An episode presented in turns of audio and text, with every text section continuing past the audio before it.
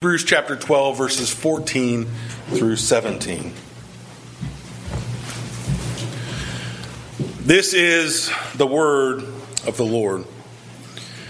Strive for peace with everyone and for holiness, without which no one will see the Lord.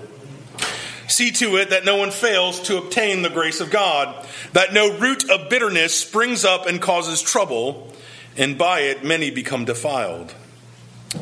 That no one is sexually immoral or unholy like Esau, who sold his birthright for a single meal.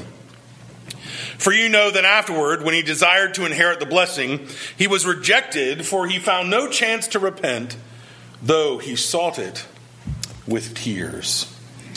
Grass withers, the flowers fade, but the word of our Lord stands forever. Uh, we looked last week um, in our passage, and it talked about discipline, about how God, uh, as our Father, disciplines us, about how uh, even though our earthly fathers are not perfect, uh, they, even through their discipline, do some good. The point in all of this was that we were we are becoming something. Uh, through discipline, we are moving from one type of action and attitude to another kind of action and attitude. We are uh, working uh, to change something to see a desired outcome. It's the same thing we see all around us every day. When you diet or you work out, you are in an effort trying to change one habit, one way of doing things, in favor of another.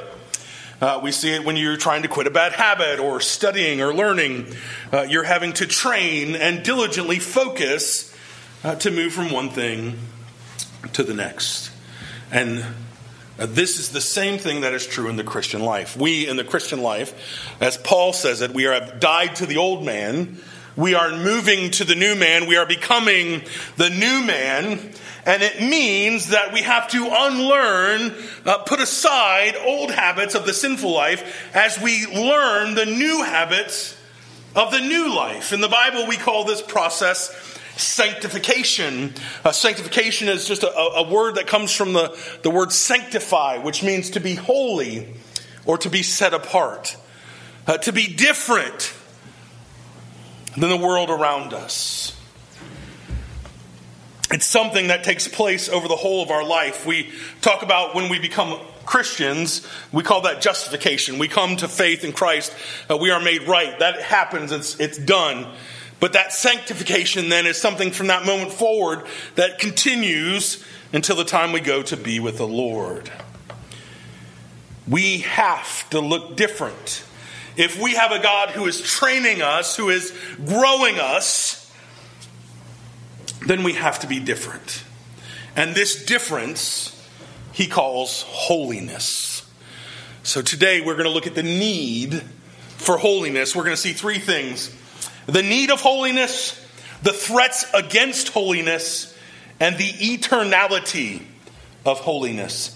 The need of holiness, the threats against holiness, and the eternality of holiness.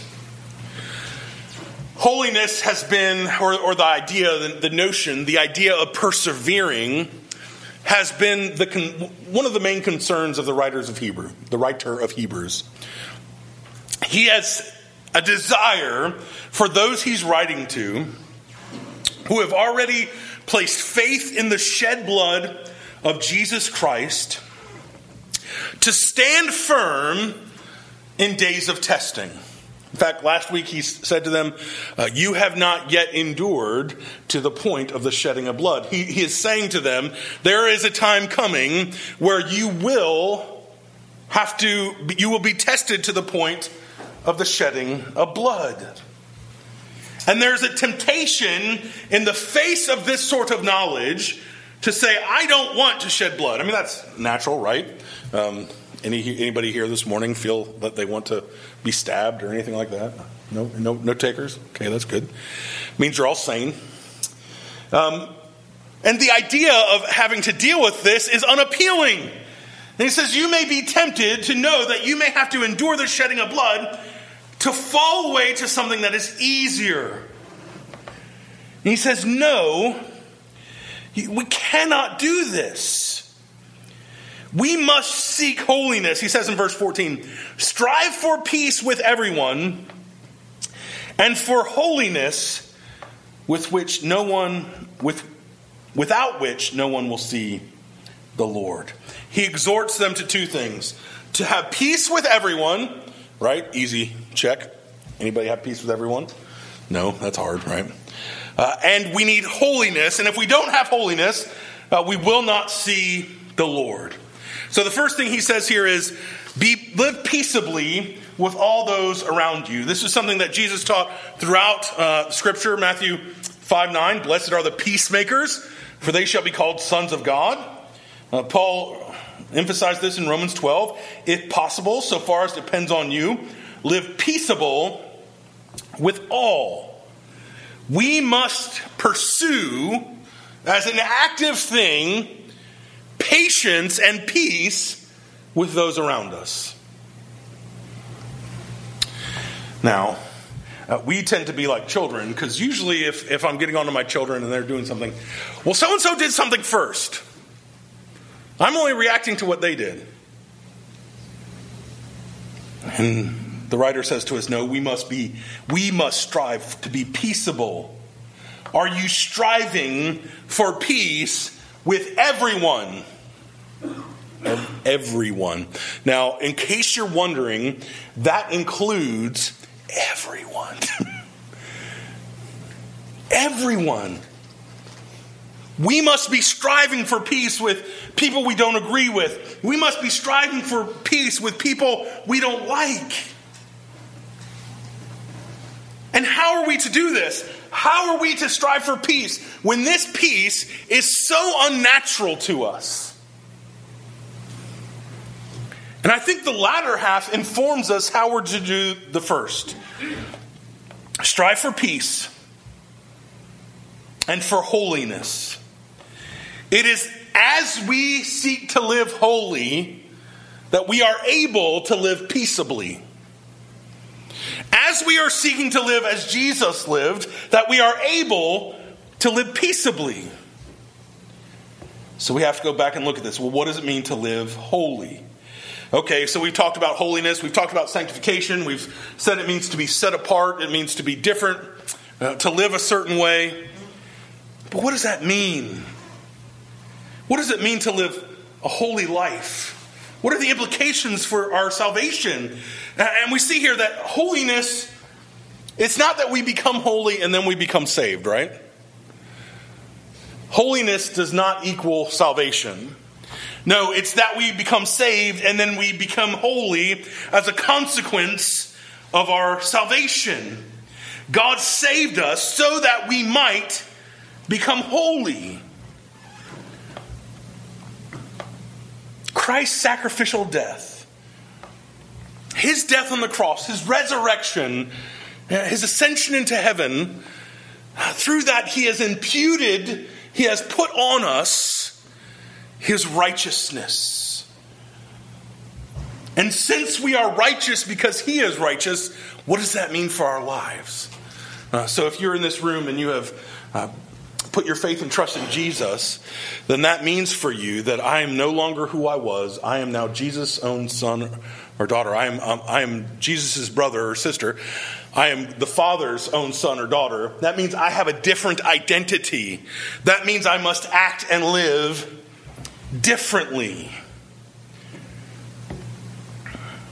Sometimes I have these, again, it's very easy to talk about my children here and I, without using any specifics.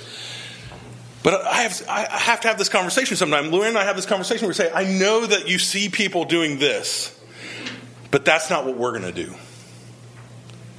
I know that you, you may see people watching these kind of shows or this kind of T V or going to see these kind of movies or listen to those this kind of music, whatever it may be. And I have to say, but we're not going to do that. We're going to live differently than the world around us lives. Because we are to be different. We are to be sanctified. We are to be made holy. And we're to seek this through the whole of our life. One commentator says it this way, this way. Christians are most good to the world when they are least like it.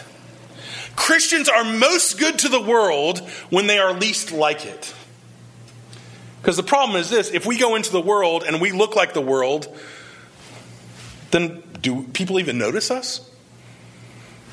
If you're acting like everyone else is acting, then there's no difference. We stand out when we look different.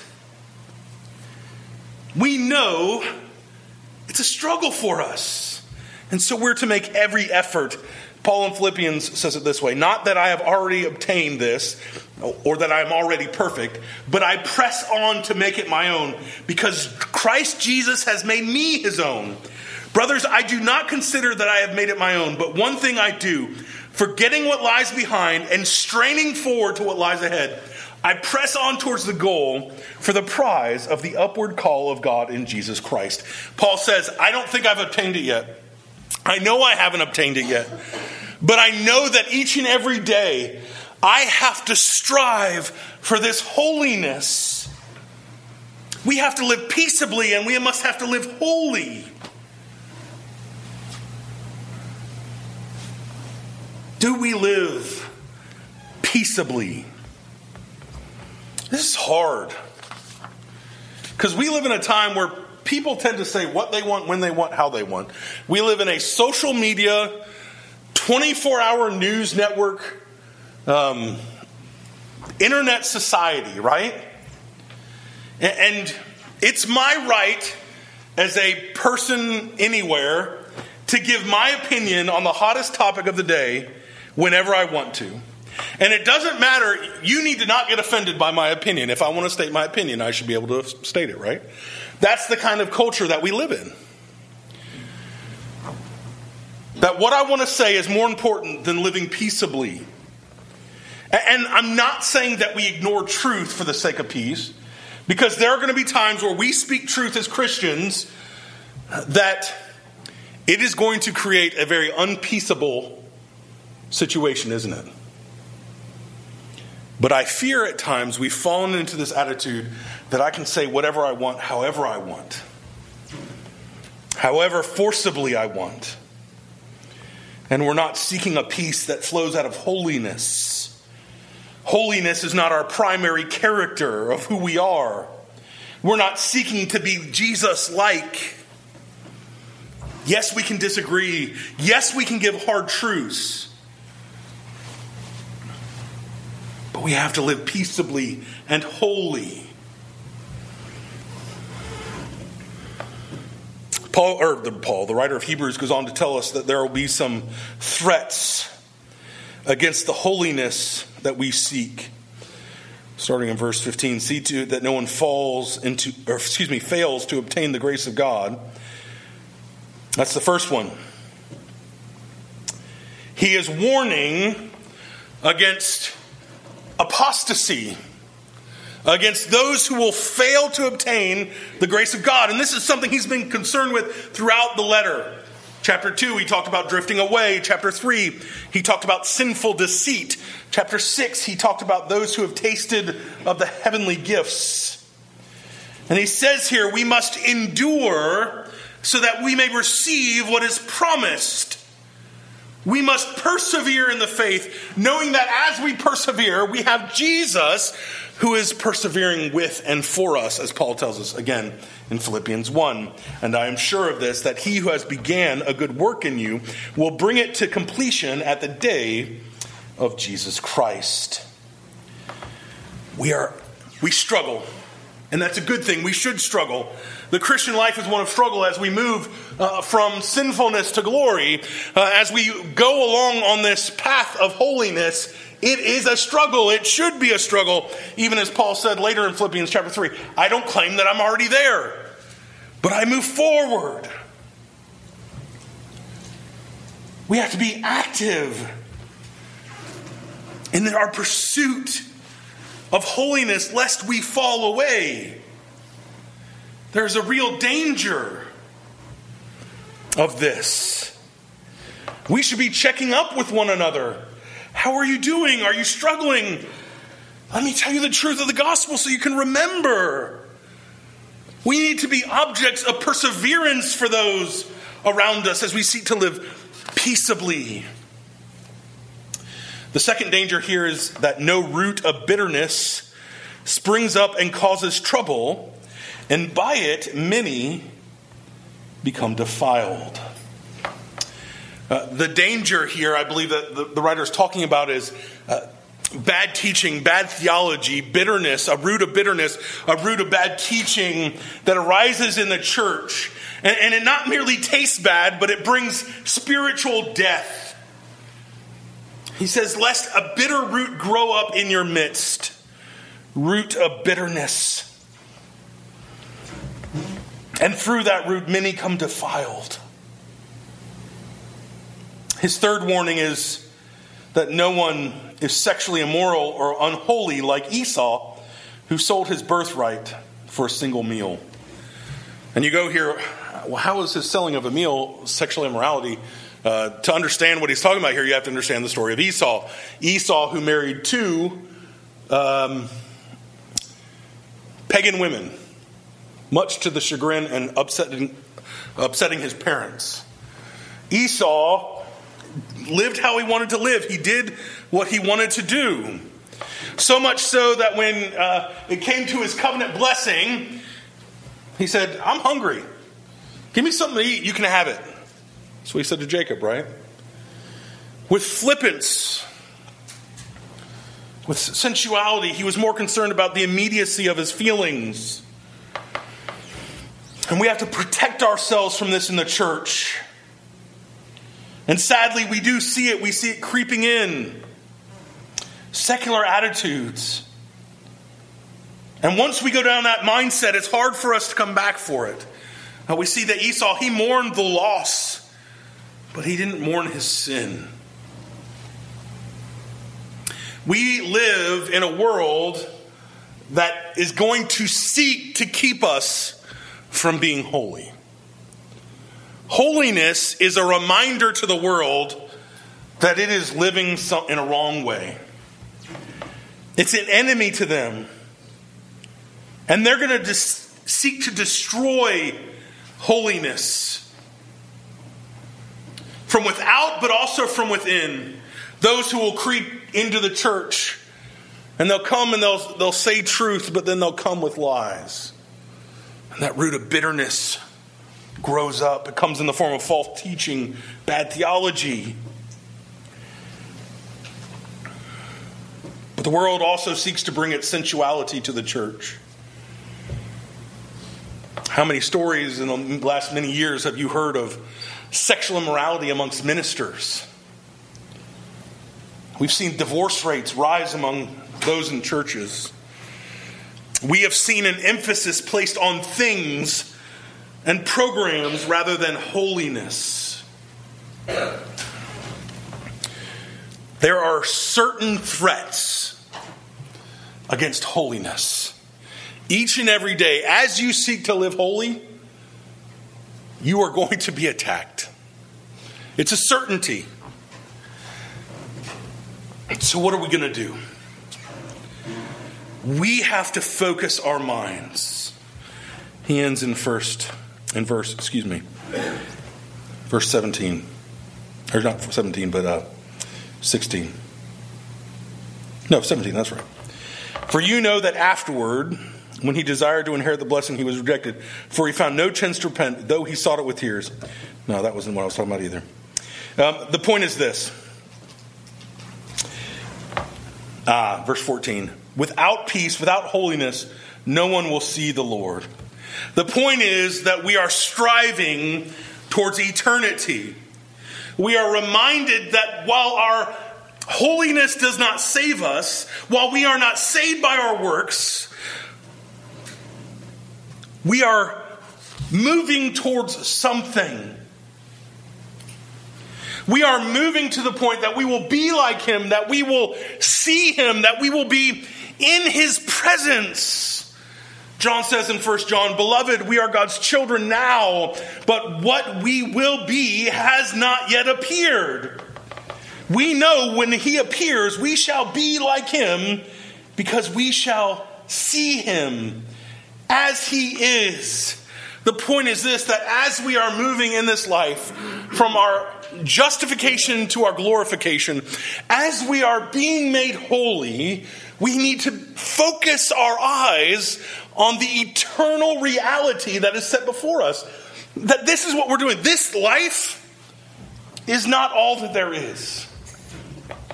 There is something so much more and so much greater. And that's hard for us to remember, isn't it? That we oftentimes keep our eyes focused down while we need to be preparing for what is to come. Holiness keeps and preserves us for heaven. J C Ryle, in his book Holiness, says this: "We must be holy because without holiness on earth, we shall never be prepared to enjoy heaven. Heaven is a holy place. Suppose for a moment that you were allowed to enter heaven without holiness. What would you do? What possible enjoyment could you feel there? To which of all the saints would you join yourself? And by whose side would you sit down?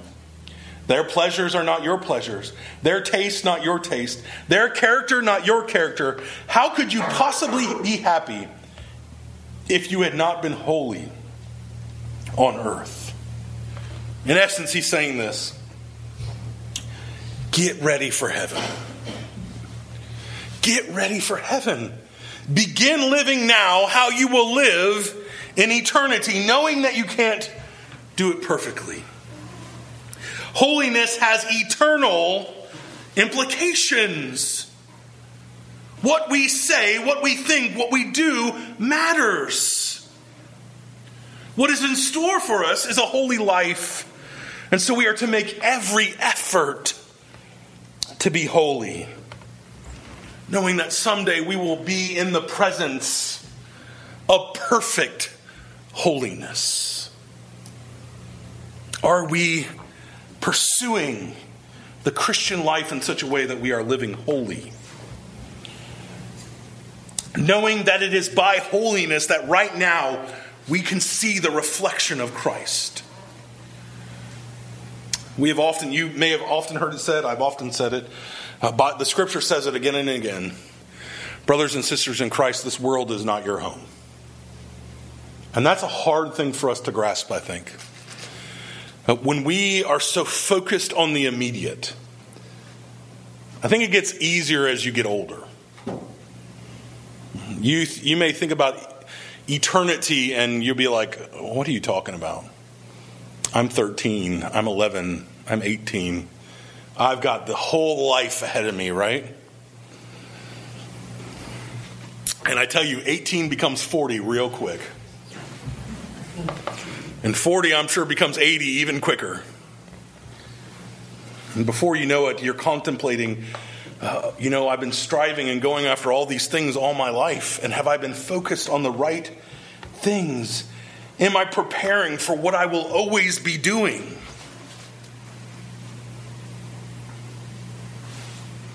It's an interesting thing. I turned forty this month, uh, February. It's an interesting thing to contemplate. Are we seeking? Are we seeking? Do we understand that this world is not our home? Are we seeking and striving for what we will be eternally?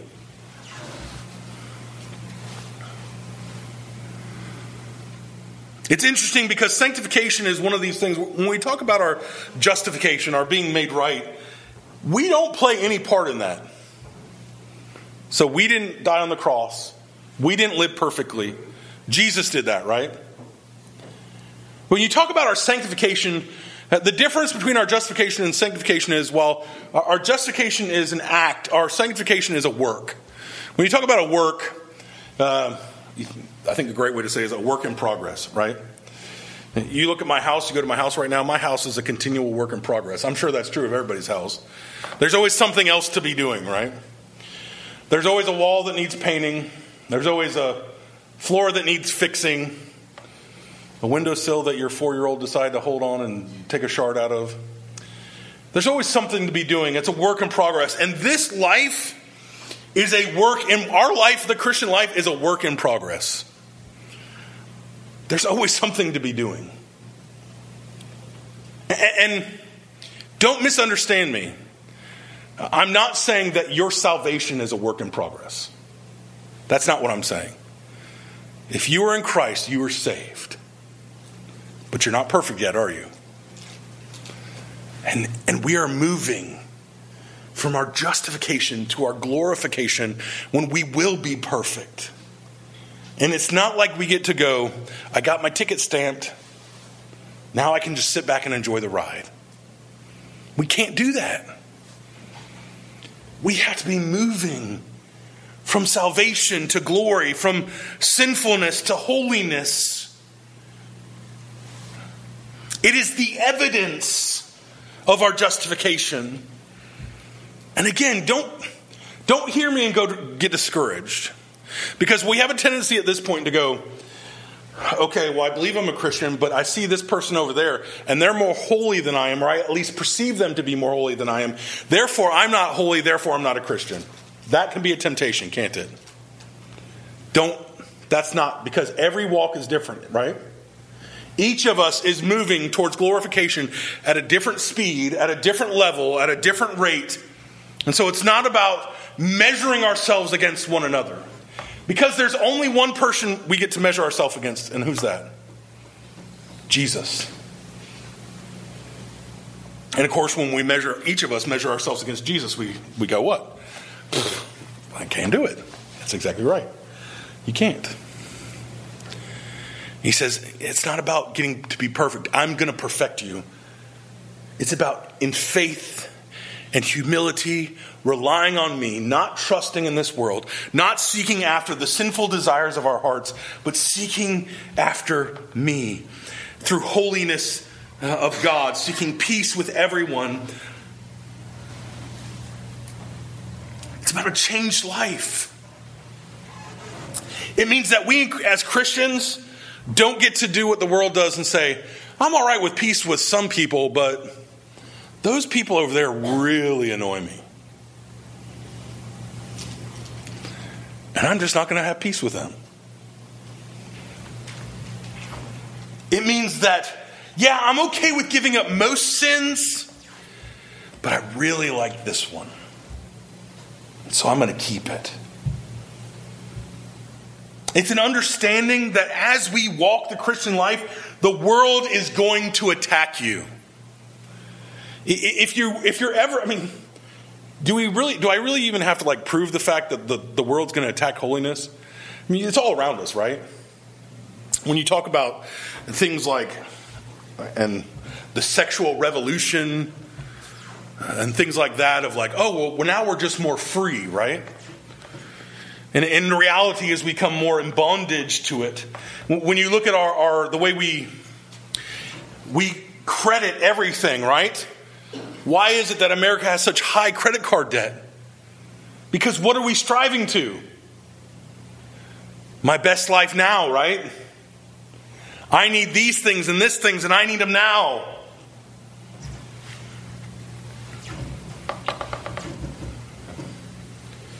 It's a worldliness that we allow to creep in. And the writer says, no, if you allow worldliness into your life, ultimately, what will become from that is death. Don't seek the world. Don't seek it, even though it seems to promise you good things, even though it promises you security. Prepare yourselves for heaven, knowing that is your ultimate destination. That's where you'll spend eternity. That's where you'll be in the presence of the Most High God. Don't be like Esau, who did whatever he wanted to do, who lived his life however he wanted to live it, and then when it came down to receiving the blessing, was really upset that he didn't get it. Wait, what? I don't get, I'm, it's my right as the firstborn, give me my blessing. He was upset. He wept. He sought his blessing with tears, but he didn't gain it. Because he lived however he wanted to live. He did whatever he wanted to do. He didn't submit and surrender his life to God. Brothers and sisters in Christ, we must per- persevere in our Christian life. We must endure to the end. And to do this, we must seek the holiness of God. And this does not happen via osmosis. It does not happen simply by magic. How do we seek and gain the holiness and righteousness, of, or I should just say the holiness of God? We have the righteousness of God. How do we get it? Through diligent, faithful study of God's word.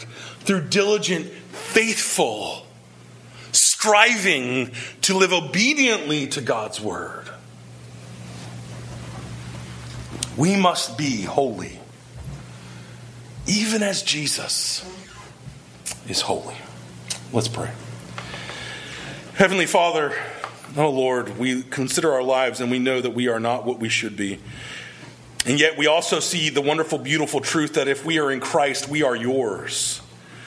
Lord, would we not live for how this world would have us live, but would we live for who we truly are, sons and daughters of the God Most High. Lord, work this holiness within us. And Lord, if there are any here this day who do not know you, would you call and draw them to yourselves? Would they see what is only to be found in you? And would from this moment on, would they seek the holiness of God? We ask and pray this in Jesus' holy name. Amen. Amen. Uh, would you please stand as you're able, as you